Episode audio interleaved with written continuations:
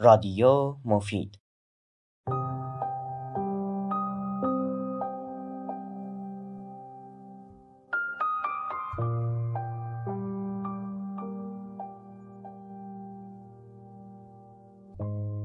پرسه در جاده عشق. نویسنده سید محمد عرفان موسوی نژاد. این داستان روایتی واقعی است از عملیات کربلای چهار. با استفاده از خاطرات شفاهی پدرم. عادتها عجیبند. وقتی به چیزی عادت می‌کنی خیلی راحت از کنارش میگذری و نه دیگر به آن فکر می‌کنی و نه به نظرت مهم میآید. مثلا همه ما به آب خوردن عادت داریم. ولی آیا فکر کرده ایم که چرا بدن ما نیاز دارد که در روز هشت لیوان آب بخورد؟ ماجرای من هم از کودکی همین بود. از روز اول زندگی نگاهم به پای مصنوعی یک شیء ساده بود. یک عادت یک روزمرگی و حتی روزمرگی تر از آب خوردن. از وقتی چشم باز کردم کنار تخت پدر کنار میز کارش و خیلی نقاط دیگر خانه پای پدر را می دیدم. آنقدر عادی بود که هیچ وقت کنجکاو نشدم چرا هست. پسر پام رو از تو اتاق میاری تا بپوشم؟ و من حتی یک لحظه مکس نکردم که مگر پا آوردنی است مگر پوشیدنی است. من به جدا بودن یک پای پدر از بقیه اجزای بدنش عادت کرده بودم. حتی وقتی دوستانم از پدر میپرسیدند پاتون چی شده و او به شوخی می‌گفت صدام پام رو گاز گرفته من فقط میخندیدم و از کنار آن حرف به راحتی عبور می‌کردم. همه چیز پدر مثل بقیه بود مثل بیشتر پدرها فعال بانشات سرحال و با اراده بود. از عهده هر کاری برمی آمد و من هرگز متوجه نشدم که بین او و بقیه پدرها تفاوتی باشد. ولی روزها میگذرند و می‌توان در درسها خواند که چرا حیات انسان در دستان آب است و نیاز ما به آب برای چیست. روزها میگذرند و می‌توان فهمید که چطور می‌شود یک نفر پایش را بپوشد و شبها در بیاورد.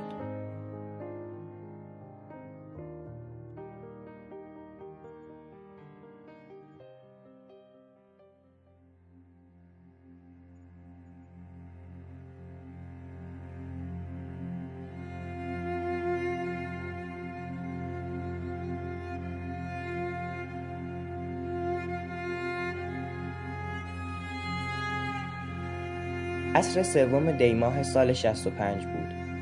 سوز سرما از لای سرپوش برزنتی روی بار کامیون به داخل بار نفوذ می کرد. هوای داخل بار به شدت سرد بود اما گرمای خاصی در آن وجود داشت. گرمایی که از وجود افراد درونش فضا را دلنشین کرده بود. در چهره همه آرامش خاصی دیده می شد. سرها به زیر و دلها جای دیگر بود. همگی می دانستیم که آن شب شبی مهم است و می تواند سرنوشت ساز باشد. امیدوار و بیقرار بودیم. قرار بود نتیجه ماها تمرینات سخت و کار و برنامه ریزی را امشب ببینیم. بعد از چندین ساعت انتظار کامیون پشت خاکریز ایران در منطقه شلمچه ایستاد و همگی پیاده شدیم. قبل و بعد از ما هم چندین کامیون دیگر آمدند تا اینکه افراد زیادی در آنجا جمع شدند. همگی برای یک هدف. هوا سرد و زمستانی بود. زمین هم پر از گل و لای بود و پوتین هایمان گلی و سنگین شده بودند. ما پشت خاکریز بودیم و عراقی ها با ما چندین کیلومتر فاصله داشتند که قرار بود ما آن فاصله را طی کنیم و آن منطقه را به تصرف خود درآوریم. با این کار ارتش عراق تقریبا شکست خورده به نظر می آمد از آن شد و همه برای خواندن نماز صف ایستادند. بعد از آخرین نماز جماعت صدای گریه بچه ها بلند شد. شاید بعضی ها می دانستند که آن شب قرار است پر بکشند. در تاریکی هوا برای حرکت آماده شدیم. دستور حرکت آمد شروع به حرکت کردیم. هوا بسیار سرد بود و بخار نفسهای بچه ها اطراف را مه گرفته نشان می‌داد. بعد از چندین کیلومتر جلو رفتن از کنار خاکریز صدای تیربار و خمپاره ها بیشتر شد. منورهای زیادی در آسمان پراکنده بودند که هوا را کاملا روشن می کردند. این عادی بود که دشمن به اطراف تیراندازی کند. اما شدت آتش هرچه بیشتر پیش می رفتیم بیشتر می شد و کمی غیر عادی بود. نیروهای خودی هم متوجه هوشیاری و آمادگی دشمن شده بودند. عملیات سری بود ولی علائم نشان از این بود که گویا دشمن چیزهایی فهمیده است. خمپاره ها از آسمان در اطراف فرود می آمدند و حتی چند تایشان به بچه ها برخورد کرد که باعث شد رزمندگانی در همان اول مسیر شهید شوند. ما همچنان زیر آسمان روشن و از میان آتش باران پیش می رفتیم بعد از طی مسیری طولانی وقتی به محل اصلی عملیات رسیدیم همگی برای رقم زدن یک اتفاق بزرگ آماده شدیم. آن منطقه برای عراق خیلی اهمیت داشت. به همین دلیل برای صعب العبور کردن مسیر نیروهای ایران رودهای دجله و فرات را به آن منطقه جریان داده بود تا در میان نیزارها جاری شوند هرچند هنوز راه های باریکی وجود داشت. نام مسیری که قرار بود من و بعضی از رزمندگان از آن عبور کنیم جاده صبوری بود بقیه نیروهای زمینی هم از مسیرهای دیگر وارد عمل می شدند و نیروهای قواس هم قرار بود از میان گلولای و آبهای سرد عبور کنند اگر می توانستیم از این زمین ها عبور کنیم به خط مقدم دشمن و سپس شهر بسره نزدیک می شدیم و به نتیجه دلخواه می رسیدیم. قرار بود شب گذشته تخریبچی ها برای خونسا کردن مین ها به مسیرهای پیاده رو بیایند. وقتی وارد جاده شدیم پیکر تعدادی از تخریبچی ها را دیدیم که انگار در حین خونسا کردن مین ها شهید شده بودند. آنها یک خط زرد رنگ را روی محلهای خونسا سازی شده کشیده بودند که علامتی برای مسیر امن عبور رزمندگان بود. هرچه پیش می رفتیم مسیر خونسا سازی شده از مینها باریکتر و کوتاهتر می شد. چاره نبود. از میان راه باریکی که پاک سازی شده بود پیش می رفتیم. دشمن هم حمله خود را رسما شروع کرده بود و معلوم شد که عملیات کاملا لو رفته است. آن صف عظیم باز هم به حرکت ادامه داد و عقب نکشید. خمپاره ها از هر طرف می باریدند و گلوله های آتشین در آسمان دیده می شدند شبی سرد بود. نیروها از میان گلولای و در بعضی جاها که جاده تخریب شده بود و آب وارد مسیر اصلی شده بود تا شانه در آب زیر آسمانی روشن از تیر و آتش و خمپاره پیش می لحظه به لحظه در اطرافمان تعداد بچه هایی که با ترکش و مین و خمپاره مجروح یا شهید می شدند بیشتر می شد. صدای خمپاره ها و تیرباران و سوت منورها به همراه فریاد و ناله مجروحان در هم تنیده شده بود و شبی عجیب را رقم زده بود. گلولای چسبیده به پوتین ها راه رفتن را سخت کرده بود. تقریبا بیشتر راه را پیموده بودیم و به دشمن نزدیک شده بودیم. در آن وضعیت هر لحظه منتظر بودیم که نیروهایی که از ما جلوتر رفته بودند خط دشمن را شکسته باشند و ما به راحتی پیشروی کنیم. اما خبری نبود. و رگبار دشمن ادامه داشت. ما منتظر دستور ابراهیم محبوب فرمانده گردان بودیم که پیشروی کنیم یا به عقب بازگردیم. زیر آتش بچه ها یکی یکی داشتند پر میکشیدند پس از مدتی پشت سنگر کوچکی پناه گرفتم و با رفیقم سهیلی مشغول درآوردن گلوله های من از کوله بودیم که جسمی بزرگ از آسمان در فاصله نیم متری سهیلی به زمین برخورد کرد و در یک لحظه او را دیدم که با آغوشی باز روی زمین افتاده بود. و پهلویش شکافته شده بود. در میان آتش و خون و با قلبی شکسته و دلی غمگین بلند شدم و سهیلی را از روی زمین بلند کردم و به کنار راه بردم. فریاد زدم امدادگر اما کسی نیامد.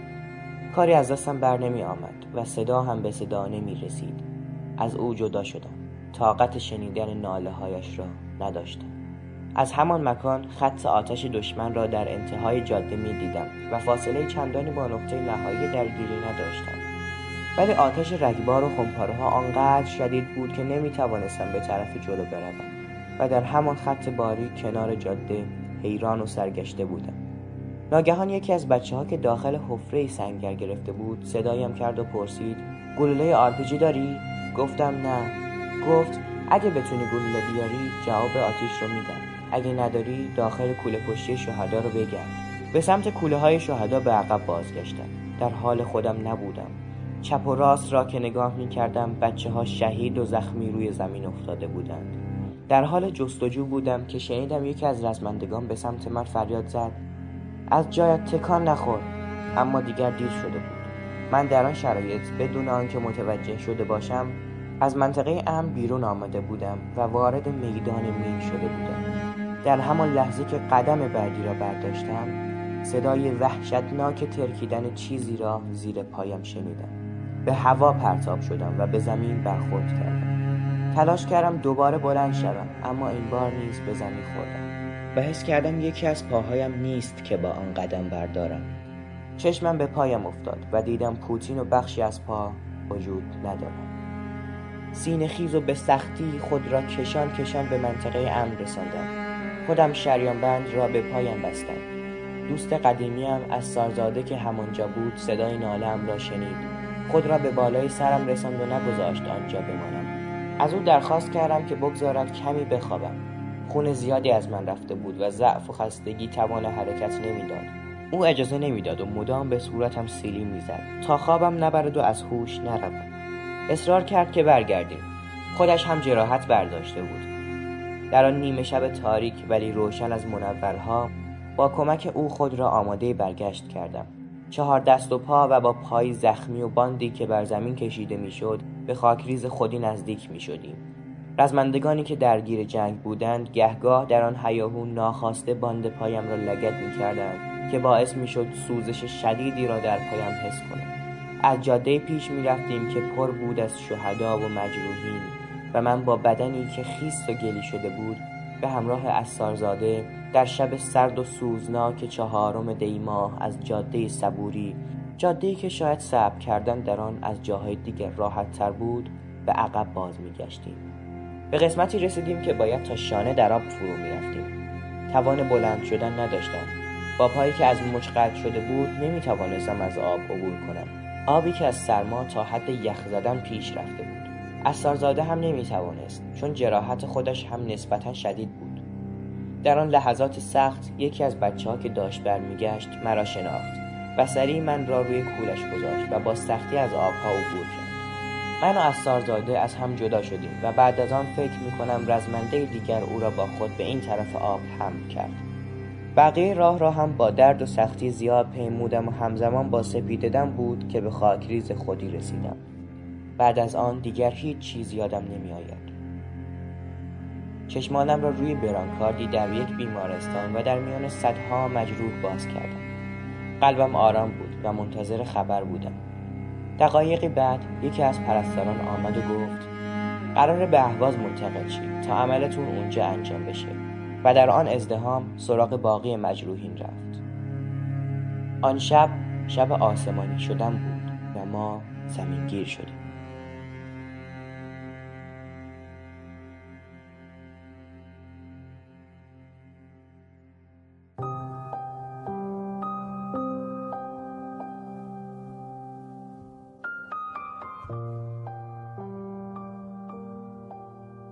سالها گذشت و روزمرگی هایم گرچه هنوز وجود دارند ولی معنای آن طور دیگری است.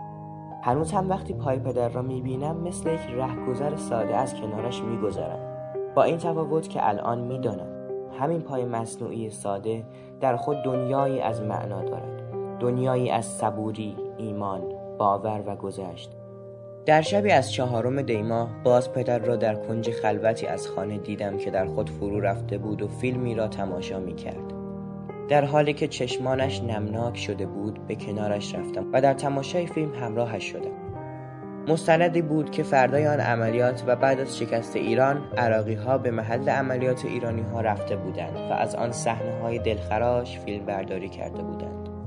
فیلم دردآوری بود تماشای پیکرهای بیجان رزمندگانی که شب قبل به شهادت رسیده بودند قلبم را به درد آورد. صبوری پدر عجیب بود.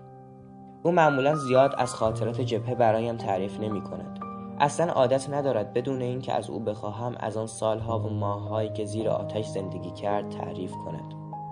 هر بار هم که به مناسبتی از او خواستم برایم از شبی که مجروح شد بگوید بیشتر از رشادتهای دوستانش می گفت از آنهایی که در آن نیمه شب نورانی در جلوی چشمانش قلتان در خون پر کشیدند و آرام خوابیدند. از آنهایی که خونالود رفقای از هوش رفتهشان را به داخل سنگر یا عقبتر از میدان جنگ بر پشت خود هم می کردند. از آن همه گذشت و ایثار. پدر هنوز هم تکرار می کند امروز باز حاضرم در آن شب عاشقانه روی جاده صبوری در کنار آن همه اخلاص و وفاداری و عشق باشم. هر سال چهارم دی که می شود اشک ریز و بی صدای پدر را در خلوتش می بینم. انگار آن خاطرات با بند بند وجودش گره خورده است. تمام شبهای چهارم دی ماجرای آن عملیات و دوستانی که جلوی چشمانش شهید و مجروح شدند و حال و هوای آن شب در منطقه شلمچه بیتابش می کند و او را در خود فرو می برد.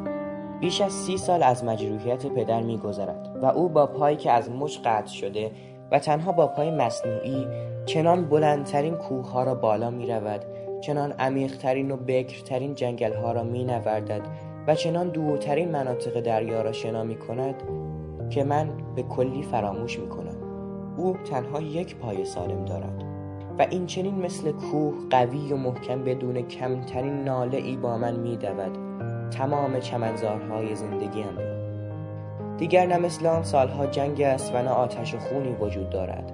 اما پدر هنوز هم به فکر پیشرفت است. او کسی است که خودش را نباخت کم نیاورد.